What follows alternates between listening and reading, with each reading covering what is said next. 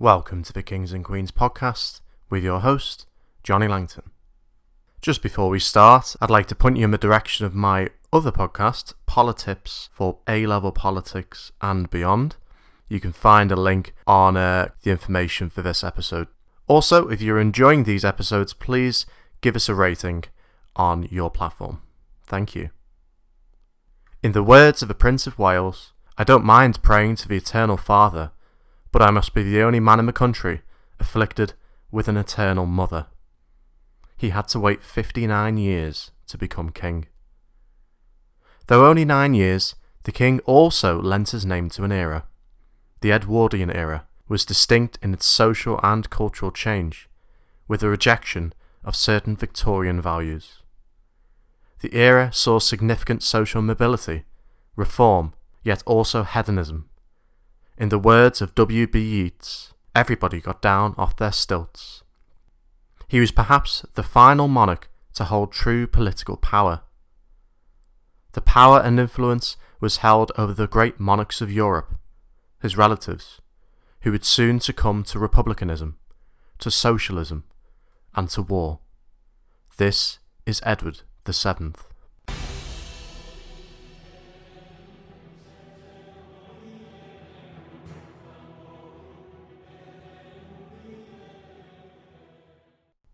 Prince Edward was born at Buckingham Palace on the 9th of November 1841. He was the second child and first son of Queen Victoria and Prince Albert. Just a month after his birth, he was made Prince of Wales, a role he would hold for a then record 59 years. When he was 17, he was created a Knight of the Garter, a Knight of St. Thistle and St. Patrick followed. His mother wrote, our little boy is a wonderfully strong and large child, with very large blue eyes, a finely formed but somewhat large nose, and a pretty little mouth. I hope and pray he may be like his dearest papa. He is expected to be a new Albert. From the start he is compared unfavourably. Victoria suffers postnatal depression, and this damages their relationship. He wasn't worthy of the name Albert, so known as Bertie for now. He was also unfavourably compared to his elder sister Vicky, who was somewhat of a child prodigy, learning Latin at four years old. Bertie pales in comparison. Like his mother, he embarked upon a strenuous educational regime designed by his father. Edward wasn't stupid, he just wasn't academic. He came to hate book learning and would react to tutoring with angry outbursts and even attacking his tutors. His isolation was reminiscent of his own mother's under her mother and John Conroy. One of his tutors, Canon Birch, advised his regime be reduced after becoming friendly with Edward, so Albert released him from his service. Frederick Gibbs was strict, humourless, and intense, so Edward continued to suffer. Victoria wrote, Poor Bertie, alas, I feel very sad and anxious about him. He is so idle and so weak. I cannot think him with that painfully small and narrow head, those immense speeches, and total want of chin. His treatment would make him rebellious. The Hanoverian taste for mischief had reasserted itself on the royal family, something his parents had deeply feared when a 15 year old Edward tried to grab and kiss a servant girl during a visit to Königswinter.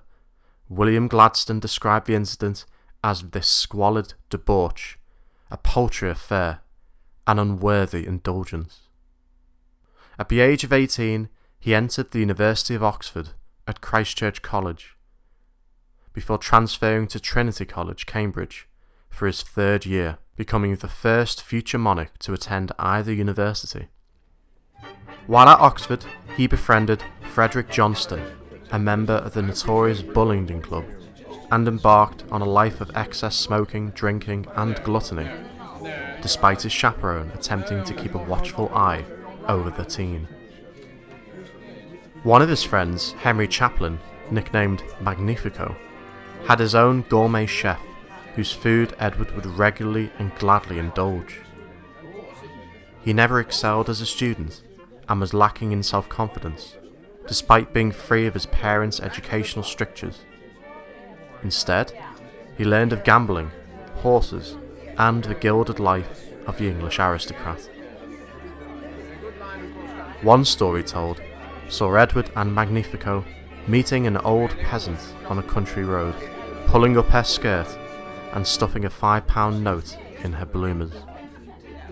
Edward would travel to London and indulge in the brothels, the opium dens, the boxing, and the dog and cockfights. By one estimate, there were 80,000 prostitutes in London alone. Due to photography being in its infancy, Edward had the luxury of going about his business with relative anonymity, often riding in cabs. He fostered disappointment in his parents. This would contribute to his rebellious nature. He was largely set free from the watchful eyes of his parents during foreign visits, where he would let loose, like his Georgian forebears. In 1860, he embarked on a four month tour of Canada and the United States, becoming the first heir to cross the Atlantic. He inaugurated the Victoria Bridge in Montreal and laid a foundation stone at Parliament Hill in Ottawa. He was present to see Charles Blondin cross Niagara Falls by tightrope. He was the first heir to meet a US president when he met George Buchanan, staying in the White House for three days. While there, he visited the tomb of George Washington. Prayers were offered for the royal family in churches in the United States for the first time since 1776. The trip boosted diplomatic relations and trust between the UK and the US. It had been less than 80 years since the American War of Independence, and less than 50 years since the British had occupied Washington and burned down the very house in which Edward was the honoured guest. Back home, a cure for Bertie's fall had been decided before Albert's death. The sanctity of an early marriage to a sensible wife who would keep tabs on him and stop him straying. Seven suggestions were listed in the Times. Alexandra of Schleswig Holstein Sonderburg Glucksburg, known as Alex, was chosen. She was fifth on the Times list. Their meeting in September 1861 was orchestrated. He was sent to Speyer in the Rhineland under the preference of watching military manoeuvres, but the trip was engineered for him to meet Alex. Relations were friendly from the start though scandal would bring the royal family into crisis management, as Edward's philandering caught up with him. He had gone to Ireland to join the Grenadier Guards months prior, a plan to introduce some discipline into his life.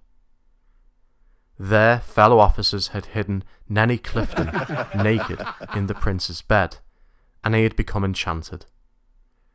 News reached the papers, and Nellie gladly received the moniker Princess of Wales.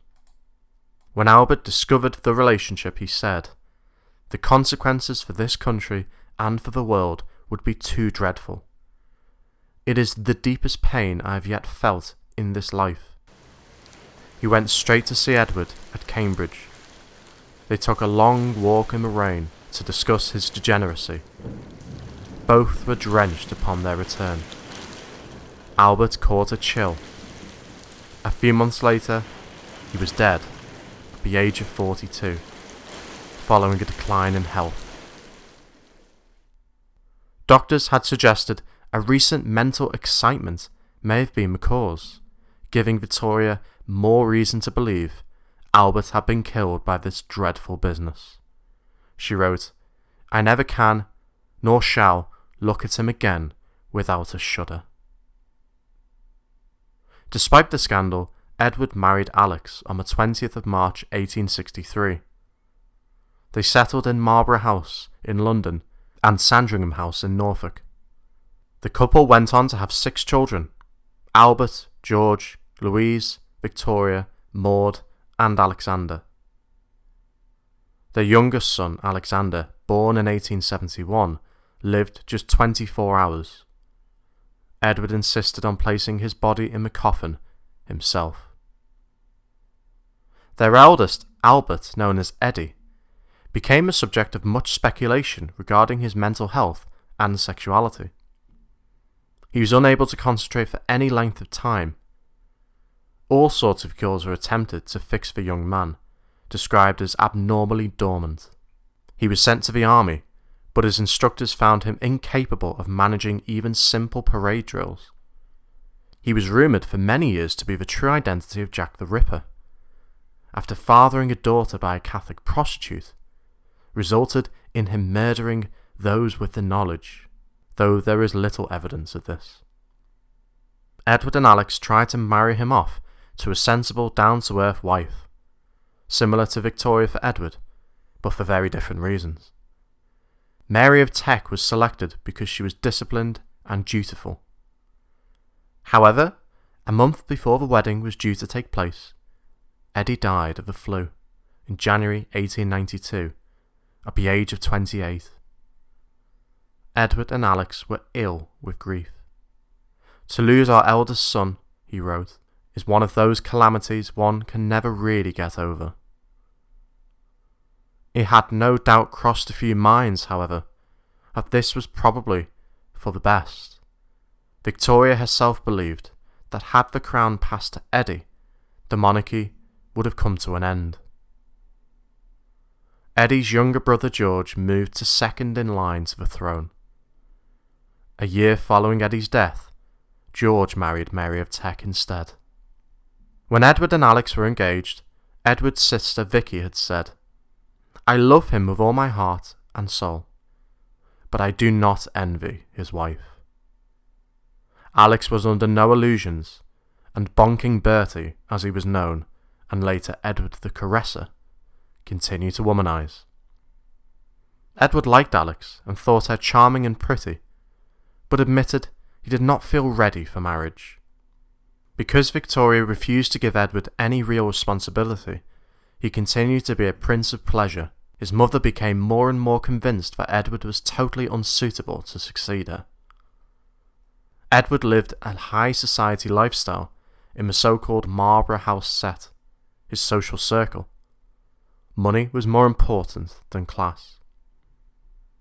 History has connected no less than 55 women to Edward over the course of his life. Edward's affairs were kept as discreet as possible and were carefully directed by his staff and friends. When couples were invited to country retreats with the royal pair, the guests were given adjoining rooms to give Edward the option of a midnight visit. But what if someone had taken his fancy, whom he didn't share a bedroom wall? Practice called corridor creaking became a feature of parties and retreats. Names of people would be helpfully written on bedroom doors to allow them to make it clear they wanted a midnight visit. Alex often hosted these parties, but wouldn't get involved.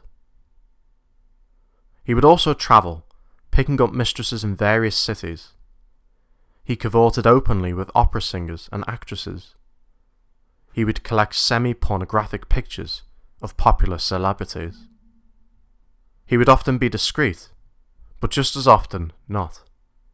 He would go on trips with his mistresses and kiss them in public. Many of his affairs were openly acknowledged by Alex herself. Bets would be placed on Edward's next mistress, and how long she would last. Despite his infidelities, Edward was popular. While he had outbursts of temper, they were short lived, and after he had let himself go, he would smooth matters by being especially nice. Disraeli described him as informed, intelligent, and of sweet manner. His friends liked him. His mistresses often saw attention as a royal honour. Seemingly the only person he failed to impress was his mother. The Queen, who would be kept fully informed of his antics, would pen a steady stream of letters criticising his life and the dreadful example he was setting. In 1870, Lord Mordaunt's wife Harriet confessed to her affairs, including with the prince, after fears her young child would have venereal disease. Unlike other aristocrats, who turned a blind eye to Edward bedding their wives, Lord Mordaunt, commenced proceedings for divorce. It was the first time a Prince of Wales was required to give evidence. His mother, Victoria, defended her son adamantly. Divorce wasn't granted when Harriet's lawyers used an insanity defence, resulting in her being committed to an asylum until the end of her life. Edward was off the hook. He would not be declared an adulterer in court, but not before a media feeding frenzy engulfed the royal family. Edward was subjected to booing, hissing, and catcalling when out in public. In 1871, he fell seriously ill with typhoid. His eulogies had been written by the press. Then he recovered.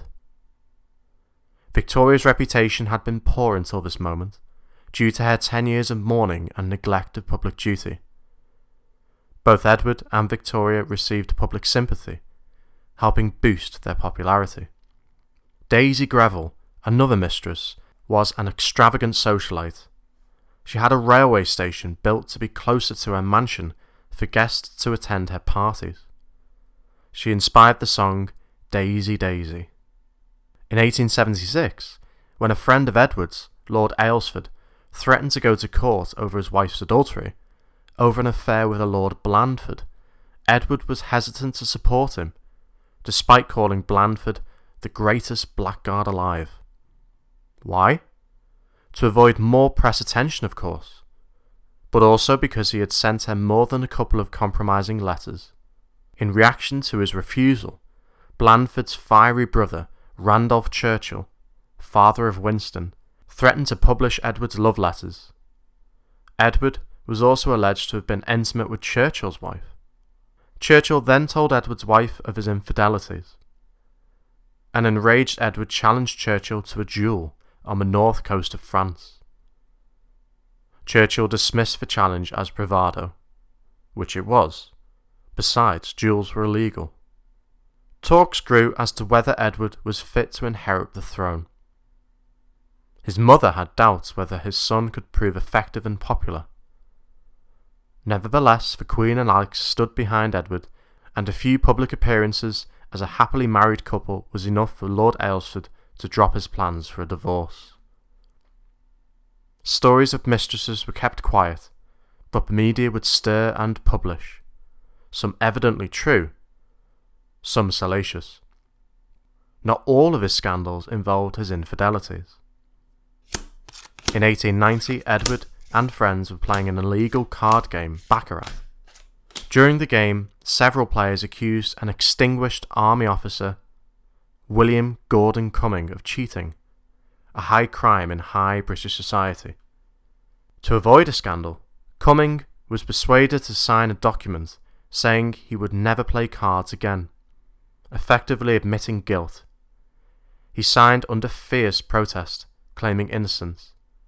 The incident was kept quiet. Or so they thought. The story got out. It was Daisy Greville who let the story slip.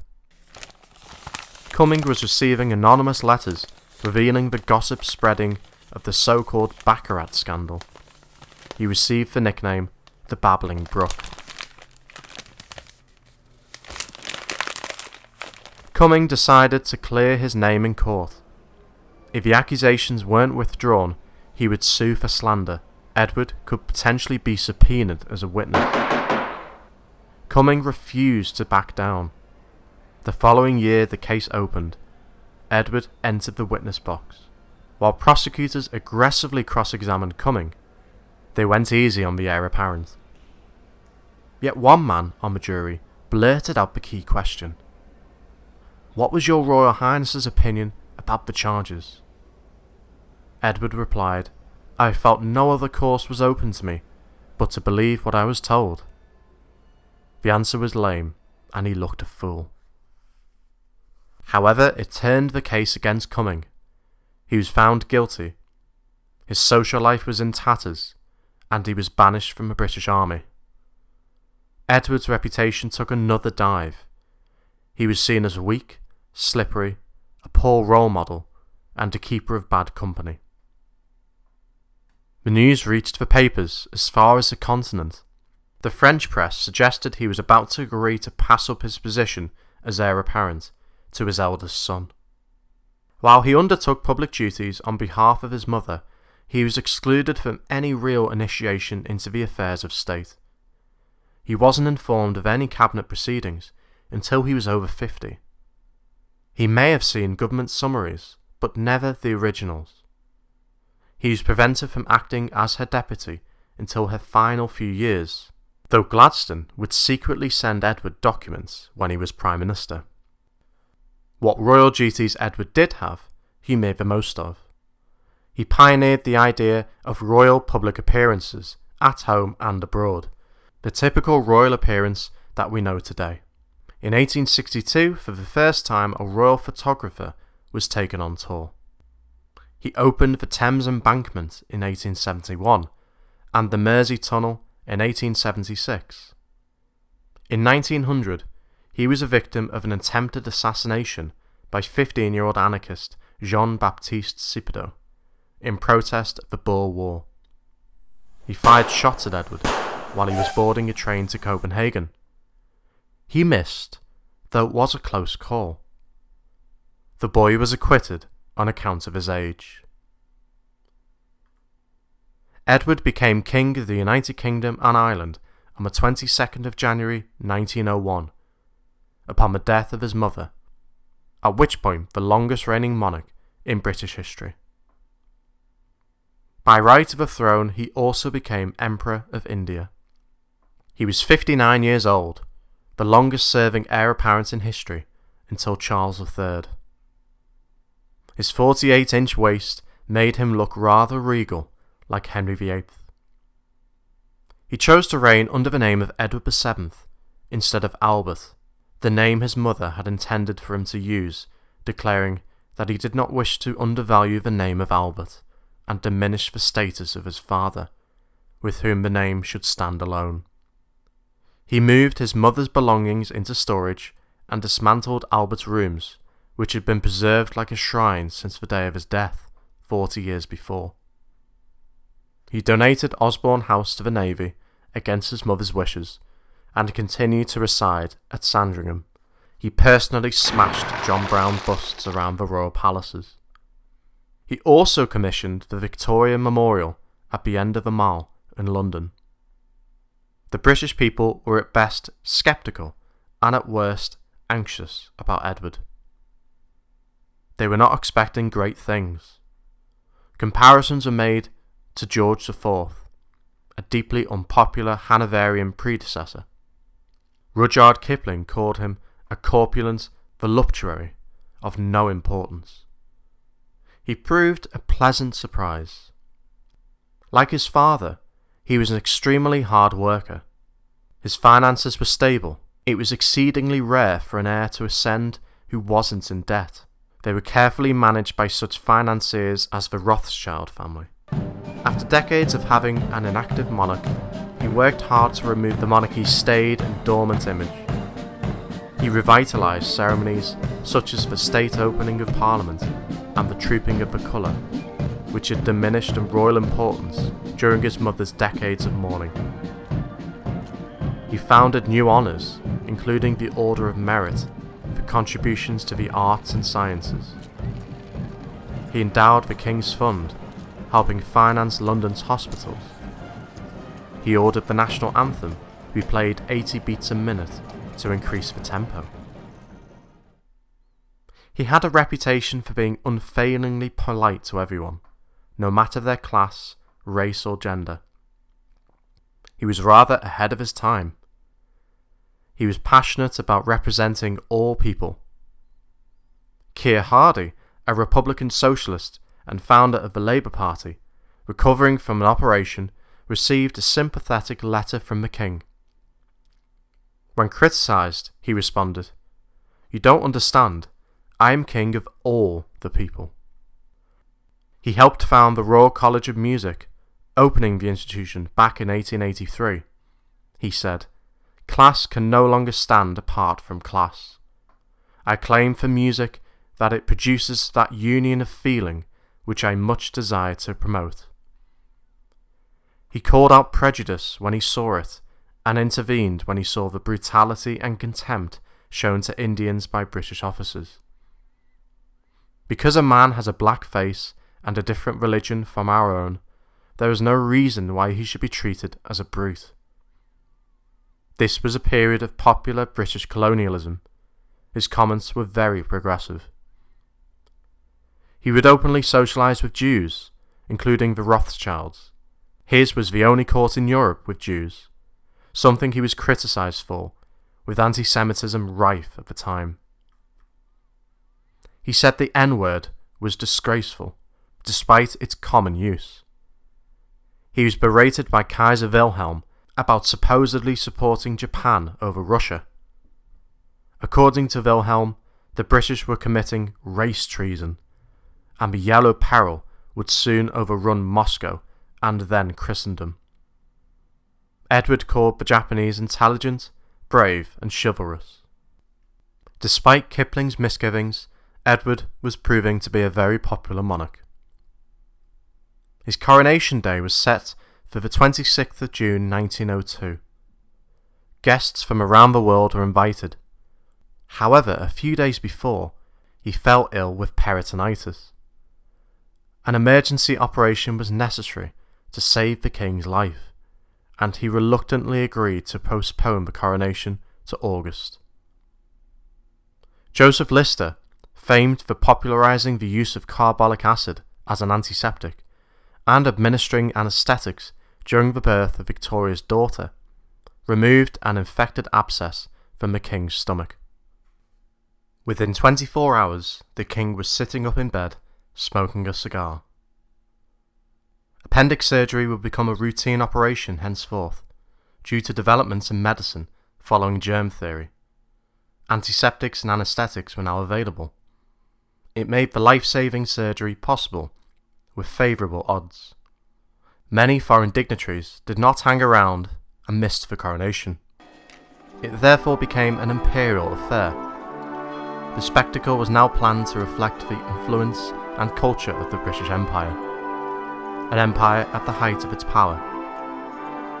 Prime Ministers of British dominions and 31 rulers of the Indian princely states. Indeed, princes were summoned from a realm that stretched from Afghanistan to China to India. Jewellery worn at the final banquet was said to be the greatest display of precious stones in history. Yet, true to his word of representing all of his people, 500,000 dinners were made for the citizens of London. It included a tin of Rowntree's chocolate, although a better tin was given to the thousands of stewards who were seen as being a greater influence socially than the poor. Edward personally contributed £30,000 to the cost. As was tradition of coronations, there were several gaffes. The aged, half blind Archbishop of Canterbury required the prayers to be printed in large letters so he could read them, but he still misread them. He dropped the crown and then placed it on Edward's head, the wrong way round. Edward broke custom, came forward, and kissed his heir, George, on both cheeks, overwhelmed with emotion. His mistresses were sat in a box. Boer commanders were invited just months after a peace settlement was reached. Edward Elgar wrote the Coronation Ode for the special occasion. Words were added to what became Land of Hope and Glory at the suggestion of Edward himself.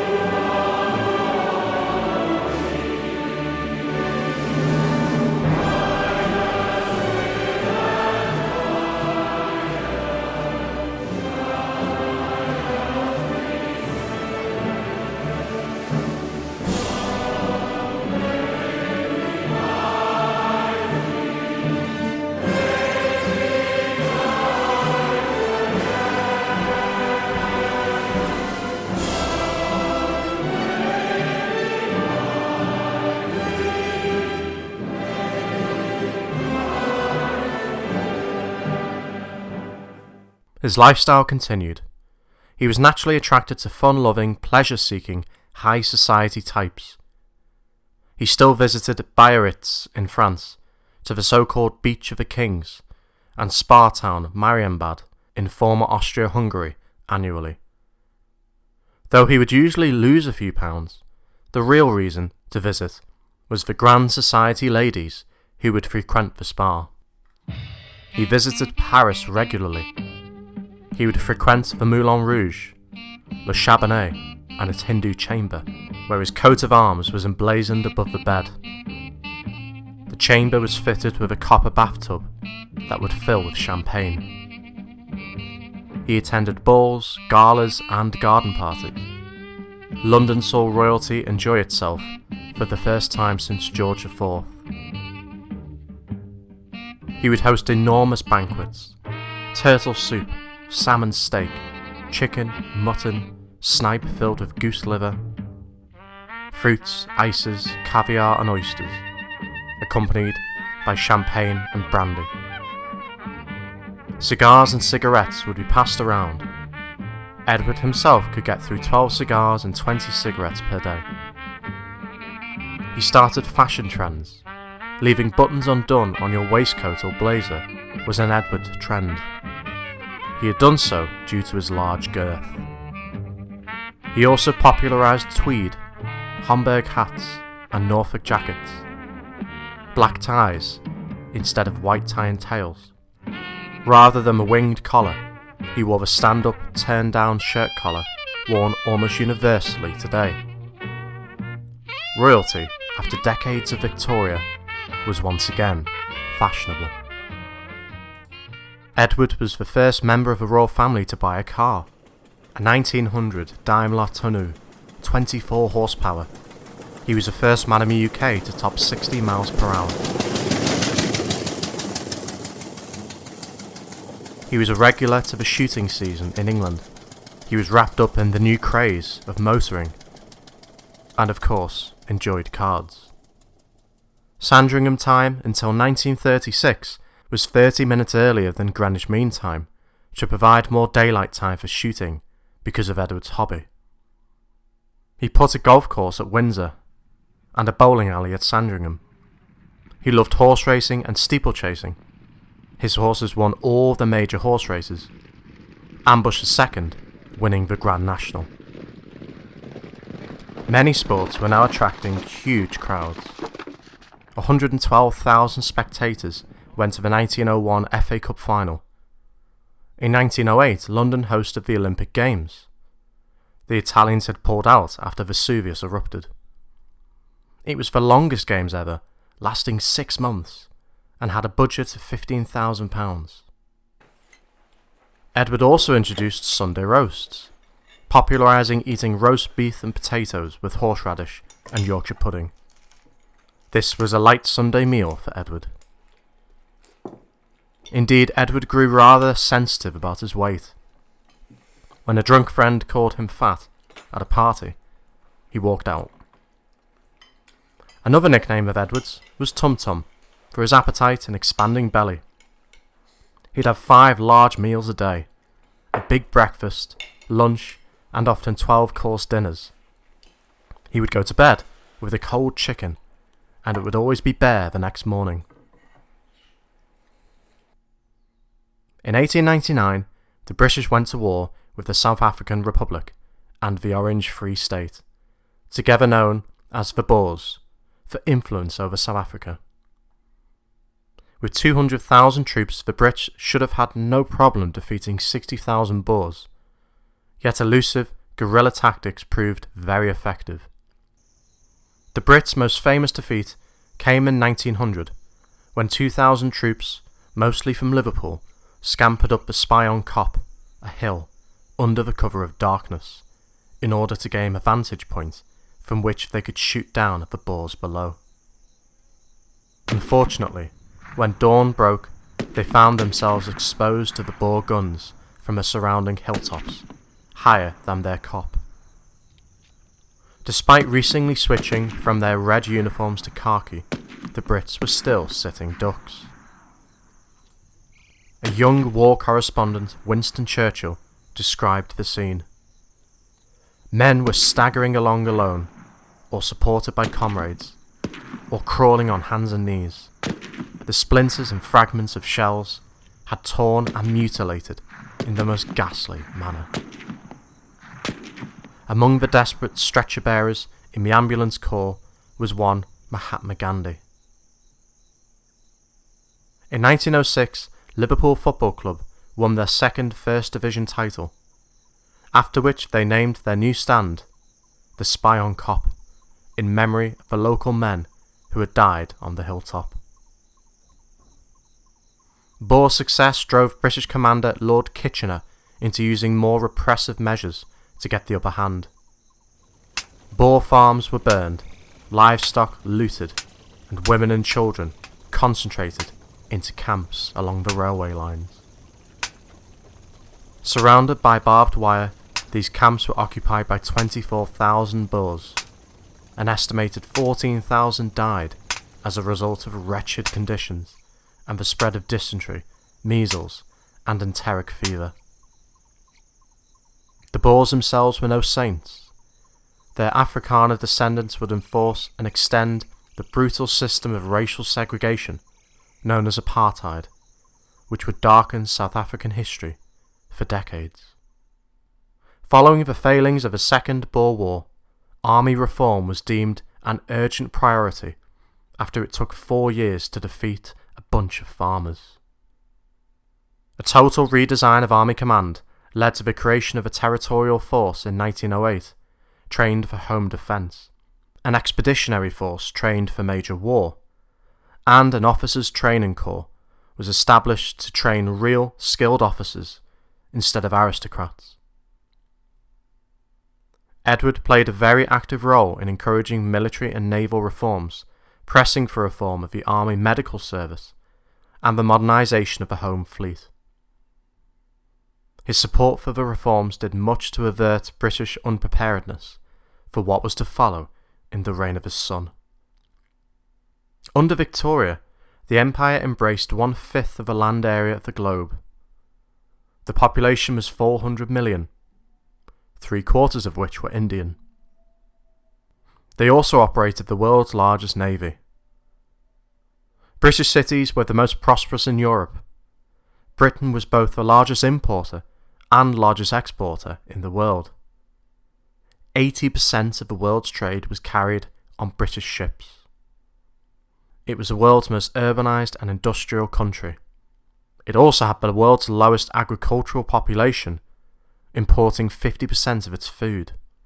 Imperial confidence was reflected in the music of Edward Elgar, the poetry of Rudyard Kipling, and the portrait of John Sargent. Yet British supremacy was beginning to be challenged. Industrial competition was growing by the turn of the century. The United States was drawing on a global market in raw materials.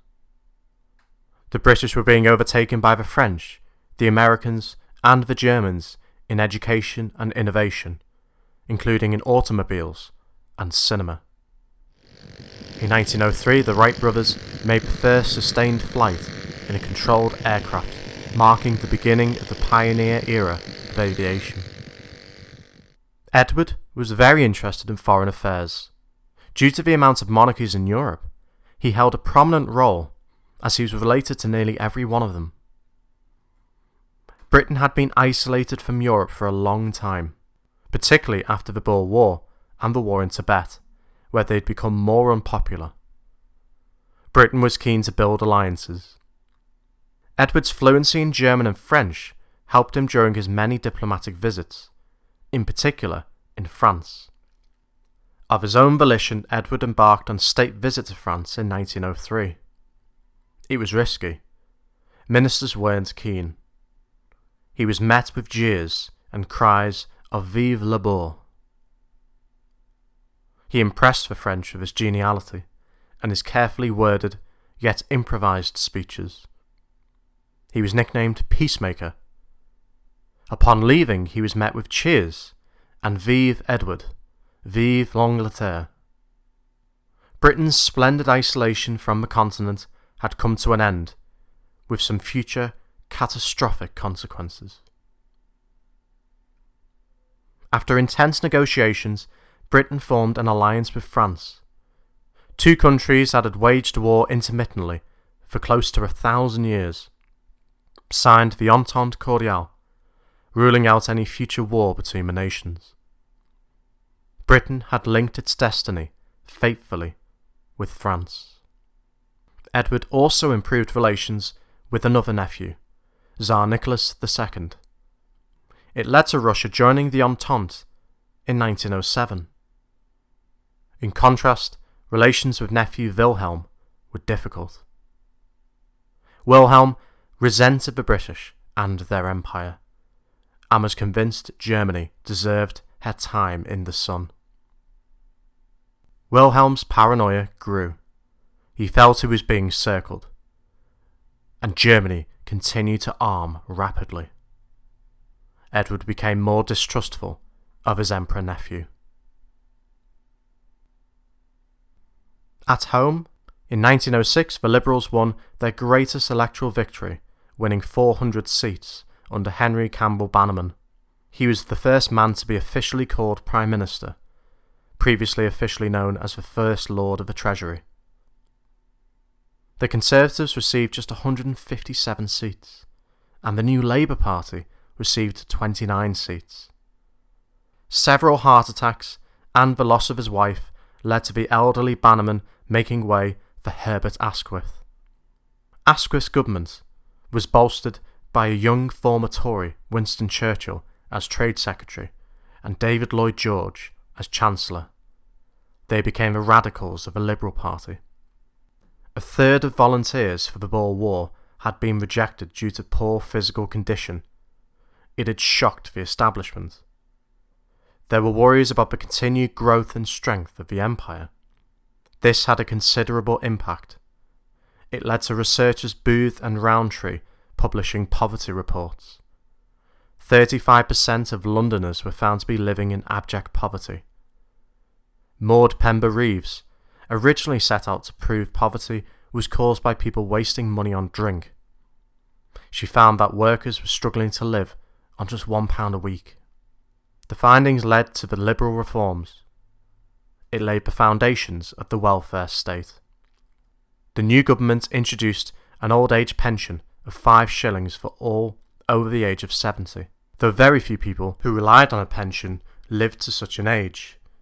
It was a cheap commitment. Though in the long term, with such social measures, life expectancy would shoot up and would then become a huge expense. Free school meals and medical inspections were introduced.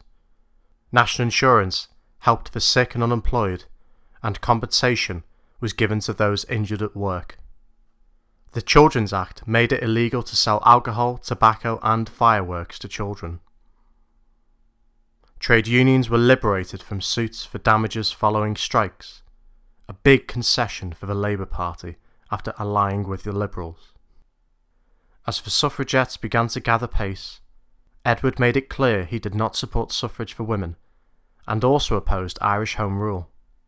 He was angered by Gladstone's son, Herbert, the Home Secretary, when he planned to permit Roman Catholic priests and vestments to carry the host through London, and when he appointed two ladies to serve on a royal commission on divorce law. Edward responded, Divorce could not be discussed with delicacy or decency in the company of women. Edward's final year saw Britain embroiled in a constitutional crisis when the Conservative majority in the Lords refused to pass the Liberal government's budget of 1909. There were 555 separate divisions, votes. At one point, Churchill voted in his pyjamas. In his budget speech, Chancellor Lloyd George said, this is a war budget. It is for raising money to wage implacable warfare against poverty and squalidness. I cannot help hoping and believing that before this generation has passed away, we shall have advanced a great step towards that good time when poverty and the wretchedness of human degradation which always follow in its camp will be as remote to the people of this country as the wolves which once infested its forests.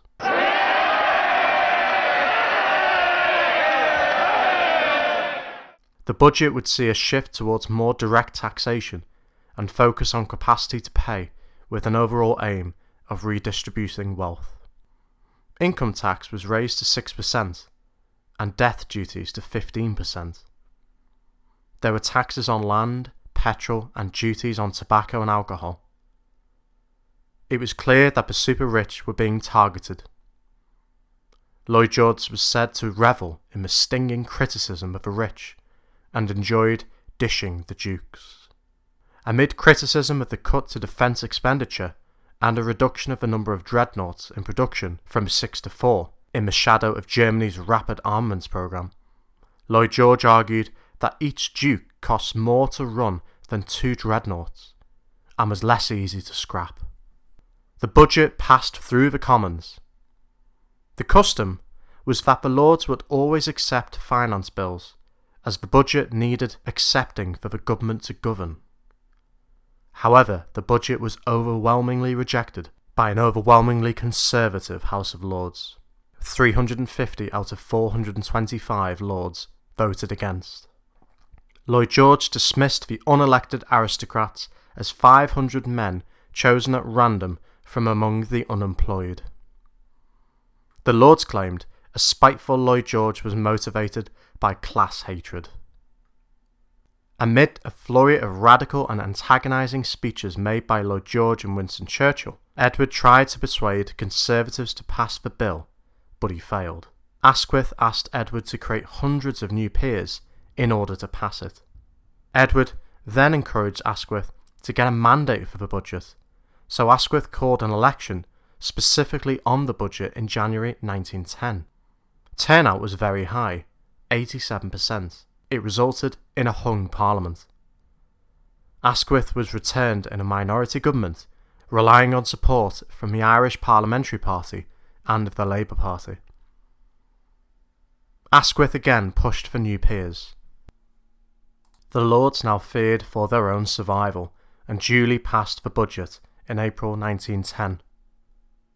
With Asquith now on the front foot, he was keen to reform the Lords to prevent this happening again.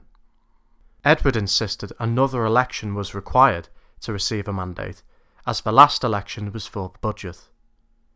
The battle over reform continued. Edward would not be there to witness it. His health had been in decline, he suffered a heart attack in Biarritz. He had also suffered from acute bronchitis and emphysema due to his heavy smoking and terrible diet. Even until the very end of his life, he refused to stop working. On the 6th of May 1910, he died at the age of 68 after suffering from heart failure. On his deathbed, Alex called for Alice Keppel, his last notable mistress. He was buried on the 20th of May in St George's Chapel, Windsor.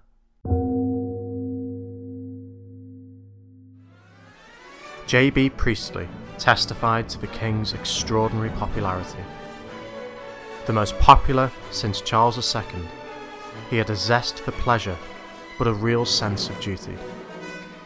Lord Esher described him as kind and debonair, not undignified, but too human. When he died, his body lay in state. No tickets were sold, so every man, regardless of class, race, or creed, had to wait in line. The line was 12 person deep for seven miles. Half a million citizens filed past his body.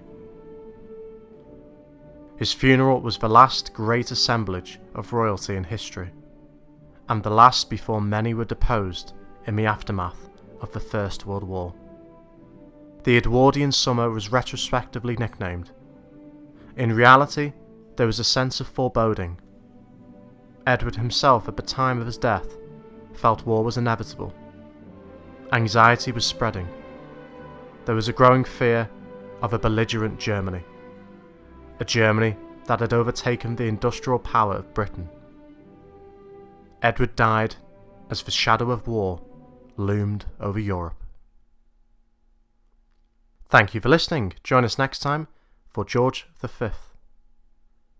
If you have any questions or any comments to make, please get in touch. You can email the Kings and Queens podcast at gmail.com. We're on Twitter, Kings Queens Pod, Instagram, Kings Queens Podcast, and on Facebook as well, the Kings and Queens Podcast. Again, if you like what you hear, please give us a rating on your platform. Thank you for listening and see you next time.